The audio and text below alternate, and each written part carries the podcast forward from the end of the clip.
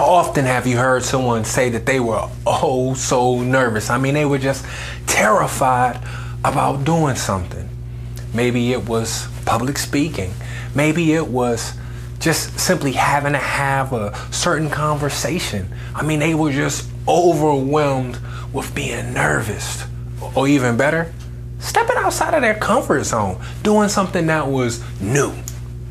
Well, it's not uncommon, and for most of us, myself included, we always can get nervous when there's something big about to happen. But you know what? William Shakespeare said that nothing, nothing is either good or bad.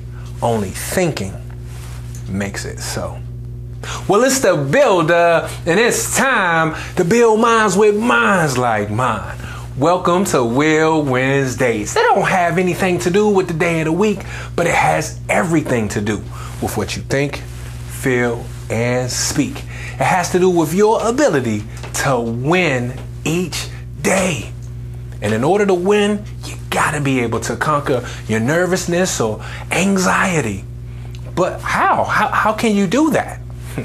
Well, today I'm to share a technique with you called reframing. That's right, reframing. Think about it. They say a picture's worth a thousand words. Well, guess what? We can create whatever picture we want because we have the ability to program our minds to allow us to respond to things in a certain way.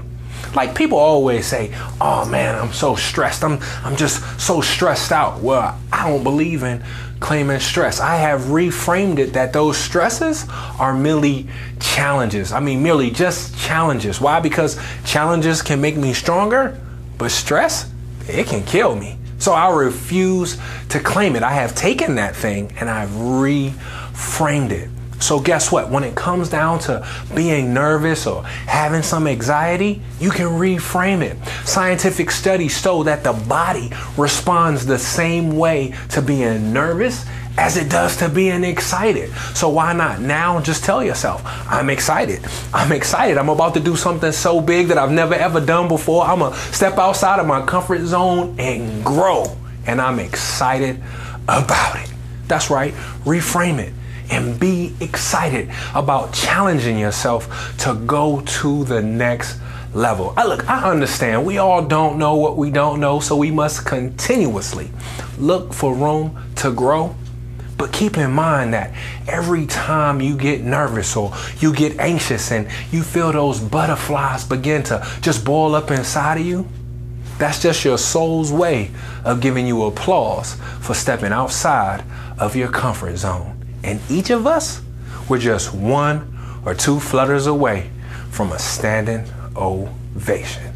And if you will, I will, we will, let's build